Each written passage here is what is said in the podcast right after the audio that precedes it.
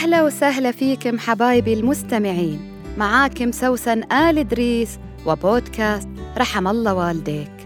برنامج خفيف أحكي لكم فيه حكاياتي وانطباعاتي في الحياة اللي أرجو إنها تعزف على وتر في وجدانك من زمان ما سمعته أو كنت غافل عنه. عشان بعد ما تسمعني تدعي لي وتقول رحم الله والديك.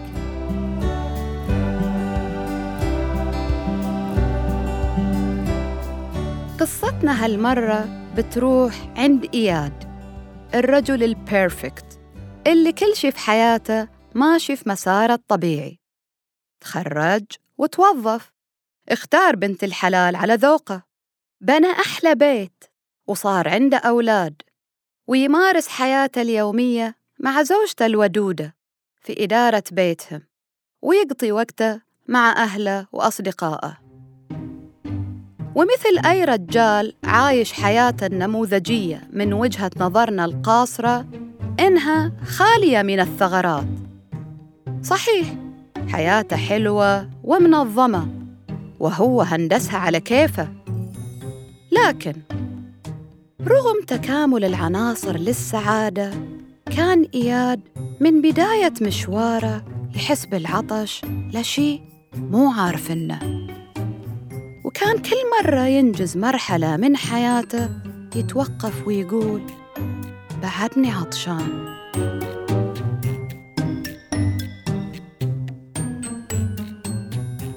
في نهاية عقده الرابع قال إياد لنفسه يا ترى متى برتوي؟ دراسة درسنا. وظيفة واشتغلنا؟ زوجة حلوة وتزوجنا؟ أولادي بردوا الخاطر وجبنا وأصدقاء وأهل وعدنا لكن بعدني عطشان يا ترى ويش اللي يروي عطش البني آدم بعد ما يكون حقق كل آماله طيب هل فعلا اللي حققه هي أحلامه؟ هل هي شغفه؟ ولا هو المتوقع منك عشان يرضى عنك الجميع؟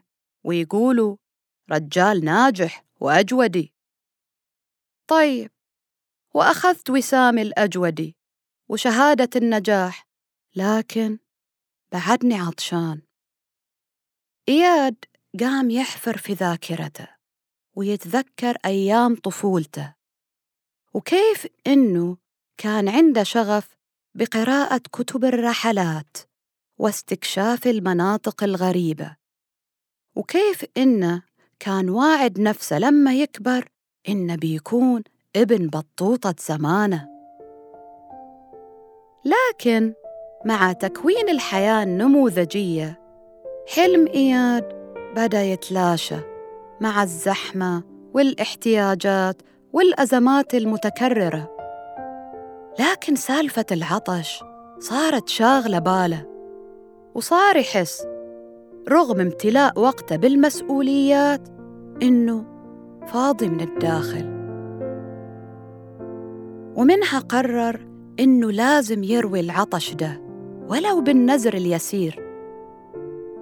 لا تفكروا الحين إن إياد أخذ تذكرة وبيلف العالم لا السالفة كانت عنده فكرية أكثر من إنها متعة وجولات. كان محتاج شي يشبع حواسه العشر مو بس الخمس. شي يملى دماغه ويحسسه بالرضا عن نفسه وإنه ترك بصمة مميزة يستلذ بها وتروي عطشه.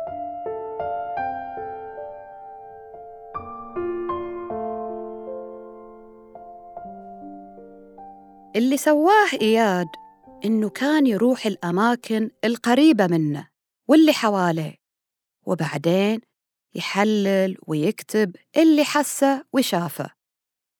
ولأن إحنا في زمن ال social media إياد سواله قناة وسماها خذوا عيني شوفوا بيها. الناس اندهشت.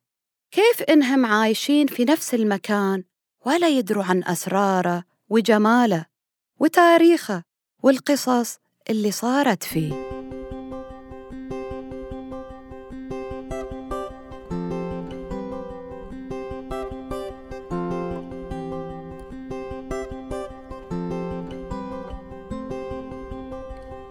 التجربة دي نستلهم منها عدة أمور. أولاً إنه تكوين حياة اجتماعية نموذجية لا يكفي لإرواء عطشك.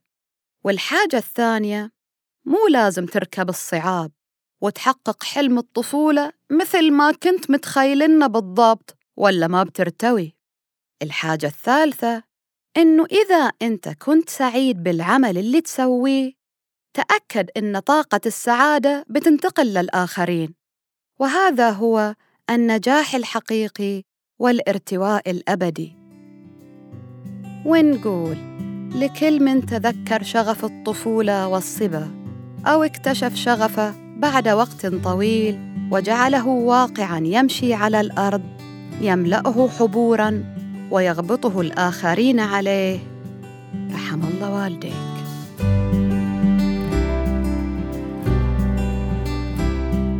كنت معاك أنا سوسن آل إدريس. لا تنسى تشارك الحلقة مع اللي حواليك. وتتابعني على حساباتي في ال social media واللي حطيتها لك في وصف الحلقة. الحين أقدر أقول لك أتمنى لك يوم جميل ورحم الله والديك.